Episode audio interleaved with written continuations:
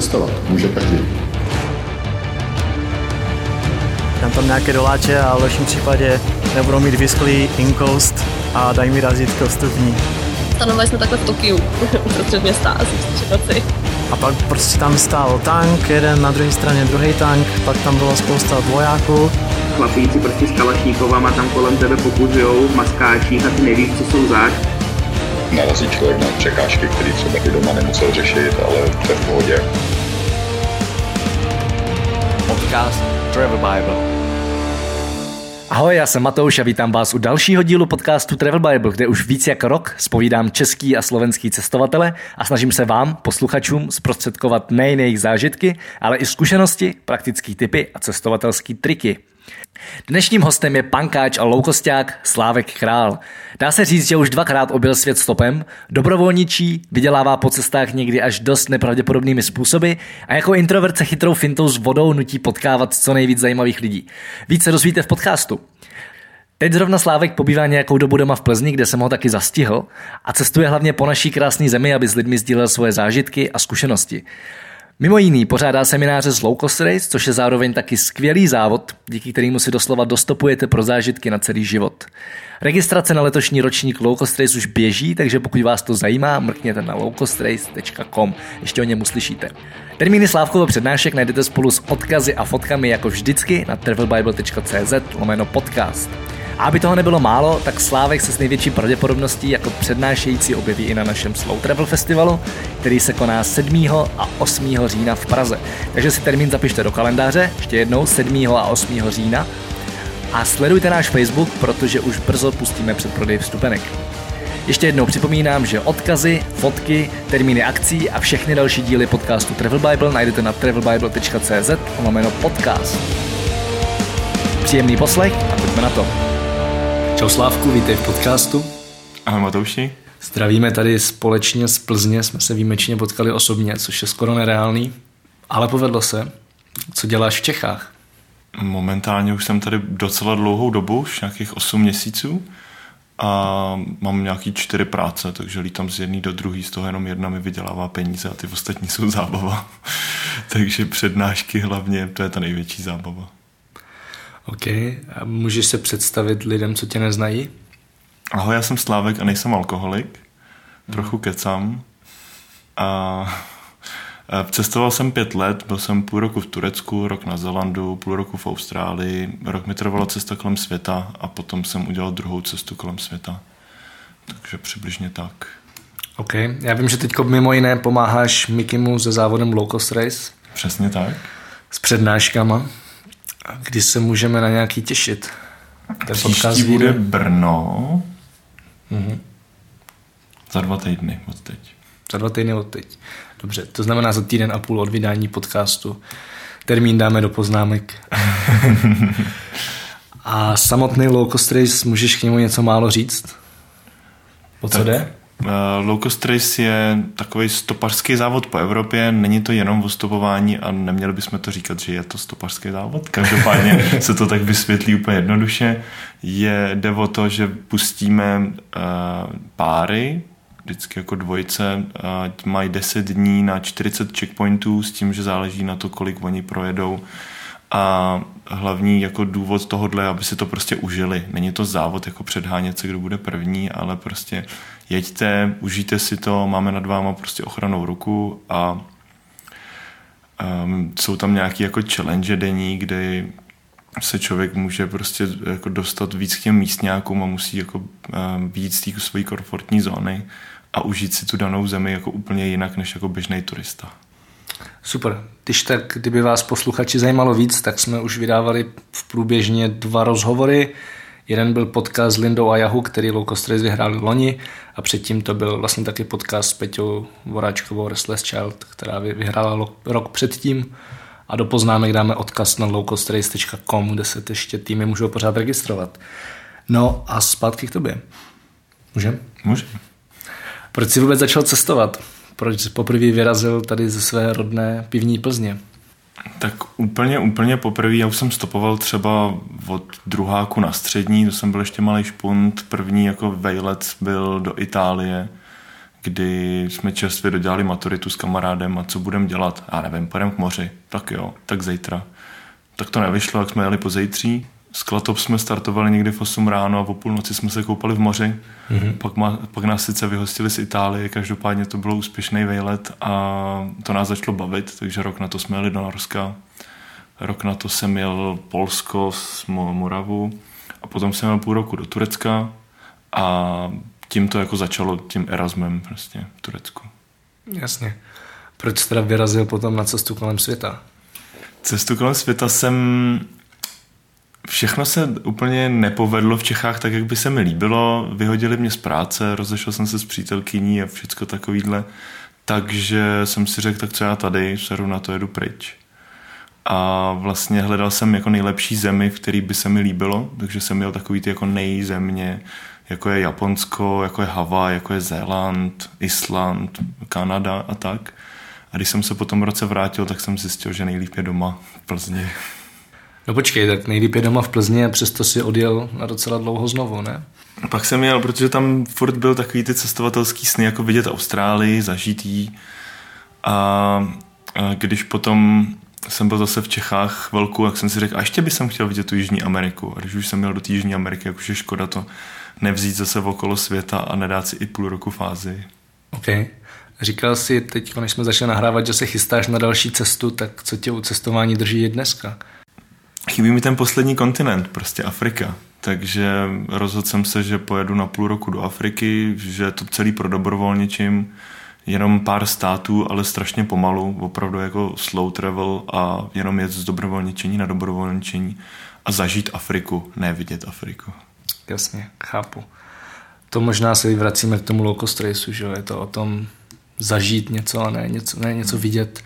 A u tvého cestování to vidím dost. Jsme se vlastně bavili, kdy to bylo? Jsi byl někdy v Koreji, když jsme si volali. Tak, no, to už bude rok skoro. To už bude rok, já jsem mm. myslím byl v Austrálii tou dobou, nebo mm-hmm. těs, těsně před Austrálií. Jo, jo. A ty jsi nám vlastně pomáhal s článkem o stopování. Máš nastopováno přes 100 000 kilometrů, nebo aspoň to u sebe píšeš na webu. A který stop, jeden konkrétní, se tě nejvíc zadal do paměti? Jako můj jako nejlepší zážitek se stopování je v Austrálii, kde jsem si stopnul týpka z Estonska mm-hmm. a jeli jsme spolu nějakých 200 kilometrů, jenom tak jsme si popovídali normálně a odcházel jsem, rozloučil jsem se. A ještě na poslední chvíli, než jsem zabouhl dveře, tak jsem se vrátil a říkám, hele, dej mi číslo, třeba se ještě někdy potkáme. Jsem si vzal číslo, on jel zrovna na pohovor o práci v Austrálii a já jsem zrovna na dobrovolničení, takže další den mu volám, jak mu prostě to vyšlo, jestli jako do té práce jde a tak. A on, hele vůbec, nabídli mi jenom 30 dolarů na hodinu, za to já nepracuju. Takže jedu někam jinam, ještě nemám žádný plán, prostě jedu někam na jich. A já mu říkám, hele, já tady mám tuto dobrovolničení, tak přijď. A on, hm, tak jo. Tak přijel. Uh, dobrovolničili jsme tam týden, potom jsme se přesunuli na další, na další, na další, my jsme spolu zůstali dva měsíce. A cestovali jsme všude možně. Já jsem potom odletěl na Zéland, zase vrátil jsem se, strávili jsme Vánoce ještě s další bandou, takže super. Skvělý. Super. Proč vůbec jezdíš stopem? Úplně ze začátku na té střední škole to začalo tím, že bez peněz, šetřit a takhle, Jasně. ale vzniknul z toho životní styl prostě. Teď se vždycky rozhoduju, a je hezky, to by byla škoda být ve vlaku a tak. A to je taková zajímavost, že stejně ty nejdivnější lidi vždycky potkáš ve vlaku nebo v autobuse, že jo? Ale je to tak jako pokecat, poznat nový lidi a tak. Když potom člověk jede hlavně za ty hranice, tak vidět i tu kulturu a řešit takový ty denní problémy, což mě vlastně docela i baví. Jako najít si místo na kempování, kde jíst a tak. Jo. Stává se ti někdy, že bys si s tím nejradši úplně jako seknul a koupil si jízdenku do první třídy na vlak nebo něco takového místo, místo stopu. Stává se, jako občas je to fakt jako náročný, jo. ono se záleží, ale nejhorší vlastně státy, kromě teda Španělska, Portugalska, který jsou jako asi úplně top nejhorší, tak je Argentina a Brazílie. Mm-hmm. A když jsem vlastně přestupovával tu Brazílii, tak já už myslel, že prostě, že je zabiju. oni si totiž myslí, že každý je zabiják, takže oni si nevěří a nezastaví. Jo. No a z tebe se málem zabijat stalo, že jo? Ty to přiznáváš, možná to, možná to má racionální základ. možná ty média nelžou, ty No. Naopak, co vím, tak, tak jsme se bavili o zemích, kde se stopuje naprosto skvěle a dost se shodujeme, že jsou to často ostrovy. Napadá tě, čím to je? Nebo jak vlastně, jak vlastně poznat dopředu zemi, kde by se mohlo stopovat dobře? Jak to odhadnout? Jo, tak já tím, jak se bavím s lidma a hodně i často o stopování a tak, takže přesně vím jako typy, lidi říkají zážitky a takhle ale ty ostrovy, protože nemají vybudovanou takovou infrastrukturu, takže je to vlastně normální a ty lidi se tam znají všichni mezi sebou většinou. Mm. Vys třeba Island, kde je to asi úplně jako top nejjednodušší.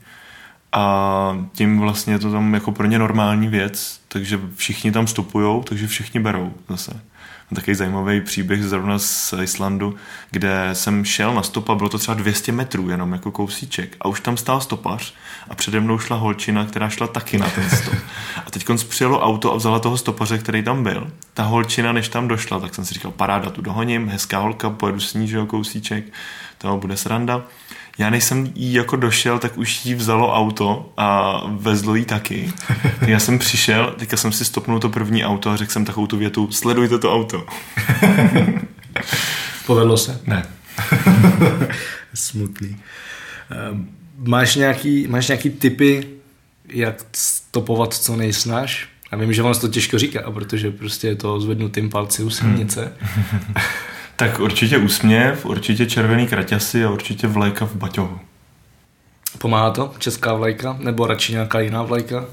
Rozhodně bych nejel třeba z Německou nebo americkou teda. Ale ty lidi stejně vůbec netuší, odkud to je. Že jo? Jako neví, ale prostě vidí hnedka už z dálky, že to je turista, že je vysmátej a že mě vlajka jako doskrát pomohla, takže já ji jako razím. Jo, jo, to asi dává smysl s tím, že poznáš, že jsi cestovatel a ne nějaký dělník, co potřebuje se dostat na stavbu, že jo. Tak. A chceš ještě zůstat u stopu? Máš něco zajímavého, co bys chtěl říct, nebo se můžeme posunout dál? Jestli nechceš nějakou historku ze stopu, tak ani ne. tak historik ze stopu je nekonečně mnoho, takže tak. jestli tě napadne nějaká dobrá, tak jsem s ní. no, do, pro vyznavače extrémních sportů určitě doporučím Čínu nikdo vůbec nechápe, co to děláš. Mm-hmm. Vůbec nechápou, proč nejedeš autobusem, vlakem. A i když já jsem měl sepsáno v čínštině, co to jako stop je, jak mi můžou pomoct a takhle. A stojal jsem jako ten směr, kam jako oni jedou, takže jako vyloženě jeli mým směrem, mm-hmm. tak stejně nikdy nechápali, co to je. Každodenní boj s mentalitou, který byl na jednu stranu hrozně hezký, ale na druhou stranu hrozně náročný. Já jsem v Číně najel 7,5 tisíce kilometrů, na to, že to je země, která má 4 tisíce kilometrů takhle, tak to je docela dobrý. Mm-hmm. A jak se ti teda v Číně nakonec vždycky povedlo dostat tam, kam spotřeboval? A tam je zase jednoduchý, že zastaví opravdu každý auto. Mm-hmm. Takže to je důležité dostat se přes to mítný a dostat se někam, kde se dá stopovat a tam se potom hodí ta ruka jenom a zastaví to první auto. Já vždycky říkám, já jsem si tam vybíral auta drze. Vždycky jsem čekal, až pojede auto s klimatizací. ale on to teda byl důvod ten, že bohatý auta nebo jako drahý auta, tak tam může sedět někdo, kdo spíš bude umět anglicky. Jasně. A opravdu z těch 150 aut, co jsem si tam stopnul, dvakrát mluvili anglicky. OK. Jak cesty financuješ? Jsi tady zmiňoval dobrovolničení, ale to přece jenom úplně nestačí. Přesně tak plán, nebo taktika je taková vydělávat si v bohatých zemích a utrácet to v chudých zemích. Mm-hmm. Takový jako nejjednodušší. Potom jako neutrácet celkově moc. To je přesně to, co děláme teďka na těch seminářích low-costových, že učíme lidi, jak neutrácet zbytečně. A hmm, vždycky si jako mám vždycky nějaký plán, jak dlouho umím vydržet, za jak dlouho budu potřebovat někde pracovat. Vždycky třeba na té cestě kolem světa jsem měl v polovině zastávku a tam jsem třeba několik měsíců pracoval zase. Mm. Viděl jsem si nějaký peníze, zase jsem pokračoval a tak. A jak se ti daří takovou práci sehnat? Daří. Když chceš pracovat, tak ji najdeš všude.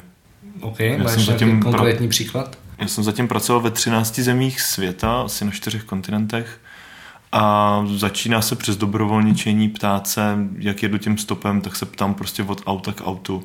Jo. Dost často vemou telefon do ruky, prostě zavolají někam. A, nebo ta, ale vždycky jako, já to dělám takovým jako nenásilným stylem. Jakože říkám, no já tak jako hledám práci, tak kdybyste věděli, kdybyste doma třeba něco potřebovali opravit, nepotřebujete vyplejt zahrádku, mm-hmm.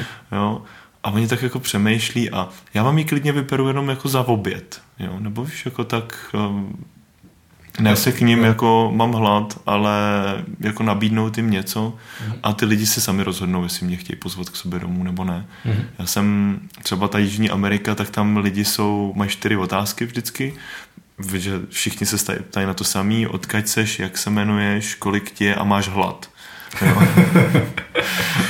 Bylo vždycky první čtyři otázky, bylo super. A v té Jižní Americe taky jiná věc je, že furt mě jako někdo někam zval a já jsem si říkal, nezvěte mě furt domů, já bych chtěl spát venku v té hamace taky někdy. A máš teda představu, kolik tě reálně třeba jako fakt cesta kolem světa stála? Jedna? V obě se uh, pohybovali kolem 100 tisíc, s tím, že ta druhá, tak tam třeba 40 tisíc vyšly letenky, mm-hmm. jenom samotný, což bylo docela dost. Ale a nějakých 40 tisíc jsem si viděl po cestě, ale celkový budget byl jako 40, víš, jsem z 60. Okay. Což je hodně jako low cost, byl to hodně punk. A většinou vlastně s, ani ne tak jídlo, ale pivo hodně toho snědlo mm-hmm. a hodně vstupy. Protože když už tam člověk je, tak to chce vidět. A to, takže prostě blbý Makču Pikču mi sežralo prostě budget na dva měsíce. Že? To jsem se chtěl zeptat, jak si třeba vybíráš místa, které pak chceš vidět, protože jsou takový, kde zaplatíš 2000 a je to pak nakonec voničem a jsou takový, kde zaplatíš nulu a je to skvělý. Hmm. Takže já mám vždycky plán, kolik měsíců budu na kterém kontinentě mm-hmm. a vytisknu si mapku, jenom tak malinkou na A4 a zaťupkuju si, co by jsem tam chtěl vidět. Takže vždycky tam mám třeba šest bodíčků, mám tam třeba připsáno Vista Jižní Amerika, tak jsem tam měl napsáno Karneval je teď, je jako tady v ten datum, Derelí Dakar je tady v ten datum, chci vidět Salar de Uyuni, chci vidět Machu Picchu a všechno ostatní se doptám. To je přesně to, jako na tom stopu, ať se máme o čem bavit, tak co byste mi doporučili víc? Každý mi říkal, nejezdi na Machu Picchu, prostě, nebude se ti to líbit, budeš zklamaný. A já stejně, že jo, tvrdohlavě, je to ten sen. Pak jsem byl hodně zklamaný teda. Ale jo, no. To tak bývá. Já vždycky říkám, že si přečtu průvodce na takových těch top 10 nebo 20 míst a pak tam nejdu. to je jako... No. Bohužel je to tak. Hmm. A nebo tam jdu v noci, to je další varianta. A zastavme se trošku u dobrovolničení, protože eh, to bude i jedno z hlavních témat Slow Travel Festivalu, kde budeš, doufám, hovořit, přednášet. Budu, a, a dobrovolničení je jedno z těch témat, na který bychom tě mohli nějakým způsobem využít, o kterém bys mohl mluvit, protože máš pro dobrovolničeno fakt hodně. A mě zajímá, co ses na dobrovolničení naučil, protože to vidím jako to nejdůležitější, že vlastně jako jo, ušetříš nějaký peníze, poznáš nějaký lidi, ale hlavně se můžeš naučit věci, které bys nikdy jako jinak neskusil. Jo. Prostě v dnešní době městský kluk prostě třeba podojit krávu, tak máš, máš něco takového? Taky jsem chtěl krávu. tu teda za peníze, ale jako nejlepší příklad tady na to bylo Japonsko. Já jsem letěl do Japonska něco málo přes dva týdny. Bylo to třeba jenom 16 dní, což je na Japonsko fakt málo. Mm-hmm. A já jsem se stejně rozhodl, že sedm dní z toho radši strávím na farmě, prostě, kde budu se hrabat v rejži, prostě v blátě, mm-hmm. než aby jsem objížděl takový ty Tokio, Kyoto a takový ty turistické místa. A teď konce já jsem to Japonsko, Japonsko zažil úplně jako jiným způsobem. Že jo? Já jsem s těma lidma bydlel, pracoval, jet, a pomáhal jsem jim v kuchyni a teďka prostě vidíš ty rozdíly všechny. Mm. Takže to byl jako jeden z těch nejsilnějších zážitků.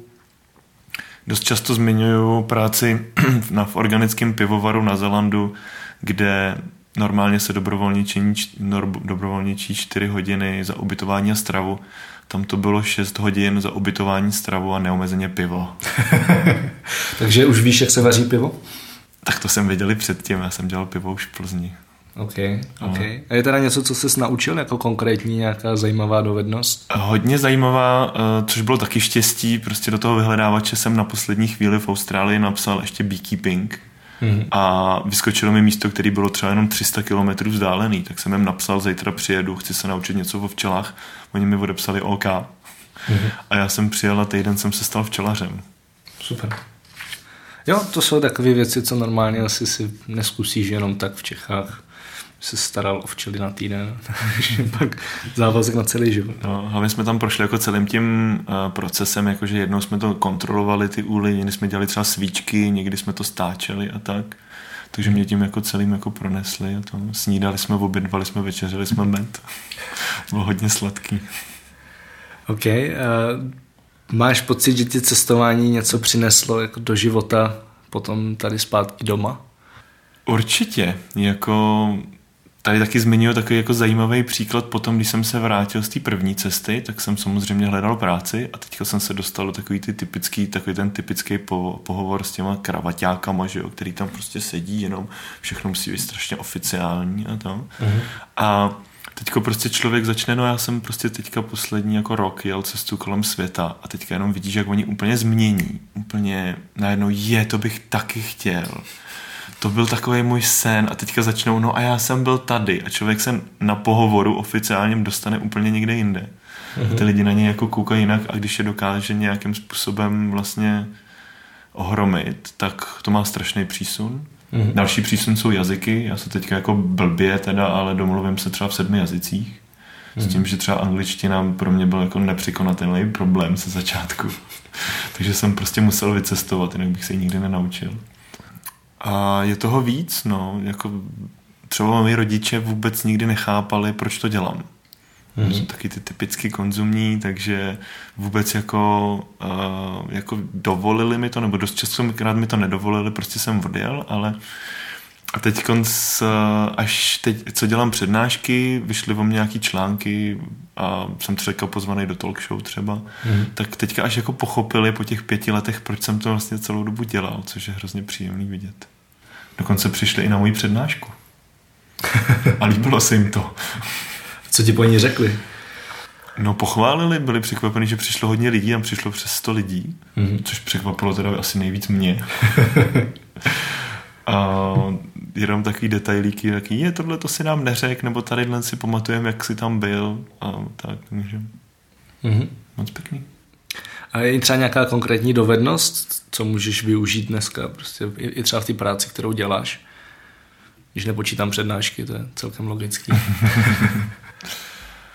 Konkrétní dovednost? No, dřív já bych si v životě nestoupnul jako před pět lidí a něco řekl na hlas. Mm-hmm. Jsem byl hodně silný introvert, takže to taky jako trošku změnilo celé to cestování. A... Jo.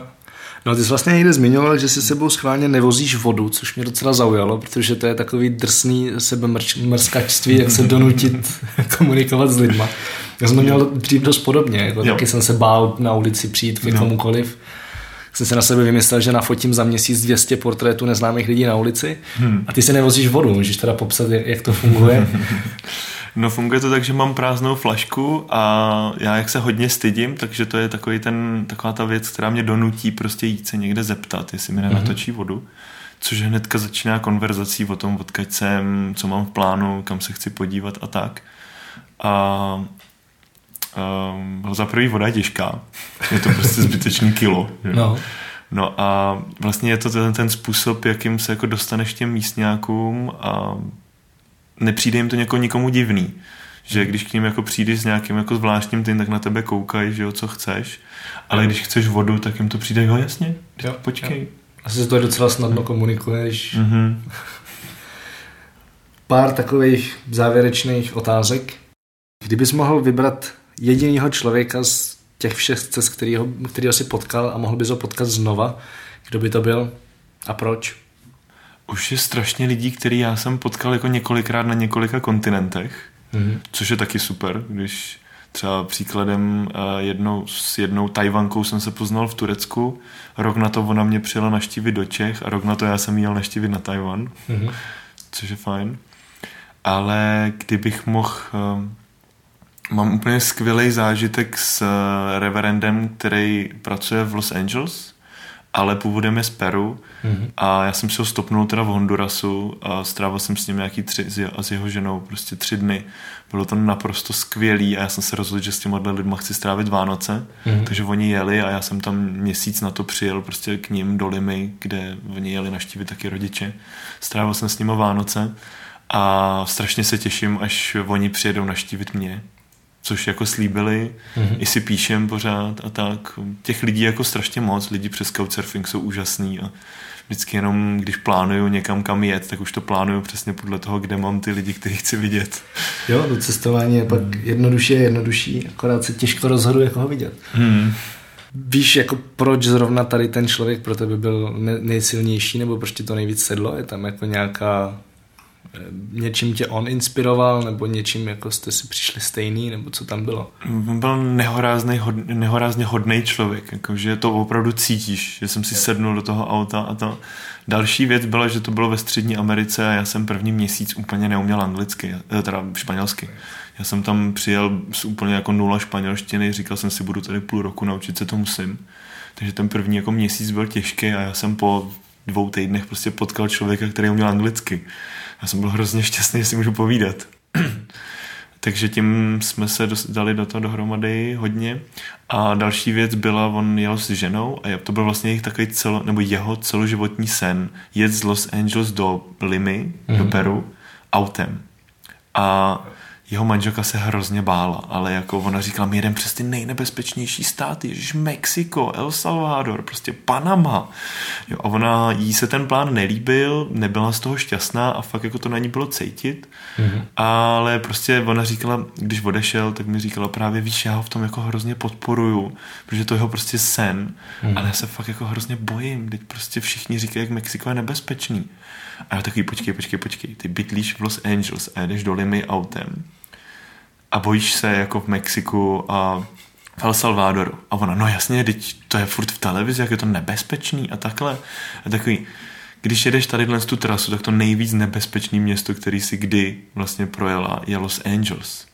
A ona, fakt, říkám, no Los Angeles je jedno z nebe- nejvíc nebezpečných měst na světě. Hmm. A ona, aha, a já v něm žiju a tam já se cítím bezpečně. A úplně jako tím předsvakla a hrozně jí to pomohlo na tu cestu, což já jsem byl šťastný, že se něco takového stalo. Super, to zní velice hezky. Hmm. A další věc, která mě napadá, o který jsme se už trošku bavili, vlastně jsme se potkali minule, tak je, je Tasmánie, protože jsme se vlastně shodli, že to je jedna z nejdivnějších míst, kde jsme kdy byli a jsi schopný nějakým způsobem popsat lidem, co tam nebyli, jak Tasmánie vlastně vypadá, co to je za místo, protože já jsem zjistil, že toho téměř nejsem schopen. Aha, No, takhle. Tasmánie je rozlohou stejně velká jako Česká republika a že je tam půl milionu lidí. Jsou tam nádherné pláže, je tam dost často hezky, jakože skoro furt hezky. Je tam strašně zvířat a strašně milí lidi. Tím, jak právě tam ještě, jak to ještě není turistický, tak uh, není to skažený tím turismem, což je super. Je to takový Zéland třeba před deseti lety. Zeland už je zkažený turismem, je tam všude jsou Němci a tak, což jako já mám Němce rád, ale přece jenom člověk jde trošku do exotiky. Je příliš, to je příliš. A, furt tam člověk potkává Čechy, že jo, a to, takže necestuje přes půl světa, aby, aby se potkával byl s, jako s Čechama na backpackeru. No a ta Tasmánie je prostě jiná, naprosto úžasná. A mě se vrala do paměti a to říkám jako jedno z nejlepších míst, co jsem kdy naštívil. No.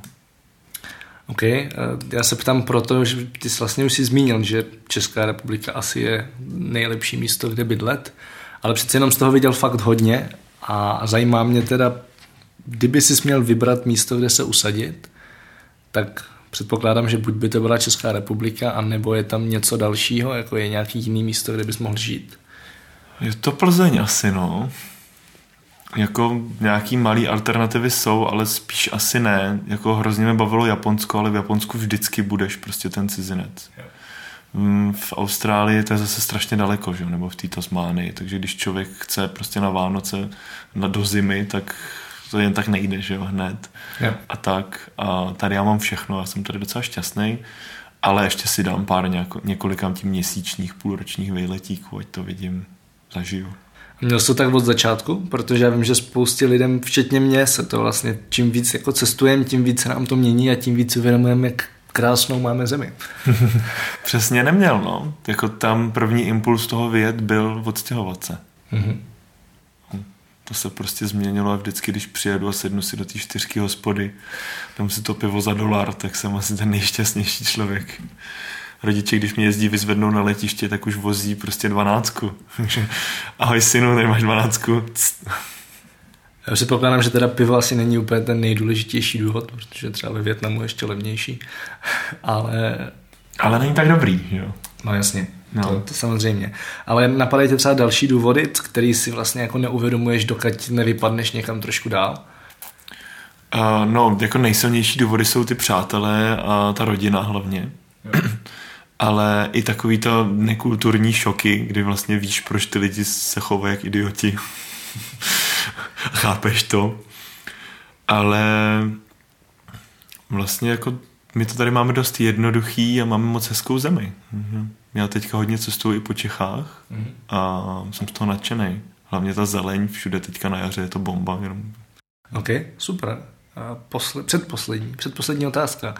A kdybys měl všechny prostě blogy, co máš a všechny rozhovory a všechny přednášky, prostě kdyby se všechno jako vzalo a vygumovalo a všichni by zapomněli, co si jako jim už kdy řek a měl si světu předat jednu jedinou myšlenku, kterou jsi na cestách naučil nebo na kterou si přišel, tak co by to bylo? Já bych určitě všechny chtěl nakopnout, ať vyjedou někam. Nezáleží, jestli pojedou stopem, půjdou pěšky, pojedou autobusem, vlakem, ale a ať jedou sami. Mm-hmm. Protože člověk si uvědomí strašně moc věcí sám, člověk to jako někam posune, a naučí se být sám se sebou, což je taky zajímavý. A to je vlastně zkušenost, která se vám vždycky potom bude hodit a takhle, takže prostě běžte do toho, jeďte někam, užijte si nějakou zemi, klidně přes dobrovolničení, klidně to, ale udělejte to rozhodnutí. OK, tak jo, kde ti lidi najdou? Tak já bloguju na Facebooku Slávek Král Travel Blog nebo mám své stránky www.slávekkrál.cz mm-hmm. A potkáme se nejpozději na Slow Travel Festivalu 7. října v Praze v hale C na Balabence. Děkuji za rozhovor. Děkuji. Ještě jednou připomínám, že odkazy, fotky, termíny akcí a všechny další díly podcastu Travel Bible najdete na travelbible.cz lomeno podcast. Pokud se vám podcast líbil, sdílejte ho se svými přáteli, třeba je taky inspiruje vyrazit na cesty. A jestli jste tak ještě neudělali, začněte podcast odebírat na iTunes, Stitcher nebo Pocketcast, ať už vám žádná epizoda neuteče. Samozřejmě budeme moc rádi, když nám tam necháte svoje hodnocení, i díky tomu se totiž podcasty můžou dostat k víc lidem, aby se můžeme zlepšovat. Díky a těším se příští týden na slyšenou. Tento podcast sponzorují božstva. A je jí hodně. Travel Bůh, Ježíš, Buddha, Shiva s Višnou, Alák s Akbarem, Dayak, Batak, Toreja, Asmat, Adonis, Apollo, Krteček, Artemis, Athena, Dionysus, Ferdam, Ravenec, Eos, Hermiona, Poseidon, Batman, Serena, Zeus, Indiana Jones, Loki, Thor a celá ta sebranka ze severu. Díky. Travel Bible je prostě boží. Ať si cestovatel začátečník nebo pokročilý, najdeš v ní hromadu typů, díky kterým bude tvoje chuť vyrazit posílena, volný čas prodloužen a náklady sníženy na minimum. Amen. E, teda letadlo. Co se v Travel Bible dočteš? Spoustu věcí. Třeba, že potřebuješ výrazně méně peněz, než se říká, a že už je asi i máš. Kde a jak sehnat ty nejlevnější letenky, kde bydlet a jíst, aby peníze na 14 dní pohodlně pokryly víc než měsíc. Jaké uzavřít pojištění, aby se nikdy nedostal do maléru. Jaký vybrat účet a kartu, abys nemusel za výběry zahraničí platit ani korunu. Zjistíš, jak chytře využít vlastní bydlení, komu svěřit psa, nebo jak uschovat své věci zatímco budeš na cestě.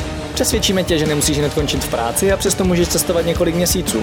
Uvidíš, že můžeš jet sám a přitom se tak necítit. Naučíš se, jak putovat klidně půl roku s jedním baťohem, nebo jak všechno dostat jen do příručního zavazadla. Ukážeme ti taky, jak a kde si v zahraničí přivydělat, jak psát cestovatelský blog, nebo jak pracovat na dálku. To všechno a ještě mnohem víc se dočteš v knize. Ještě si tu? Tak šup na travelbible.cz, travelbible.cz a potkáme se na cestách, protože cestování je prostě boží. boží.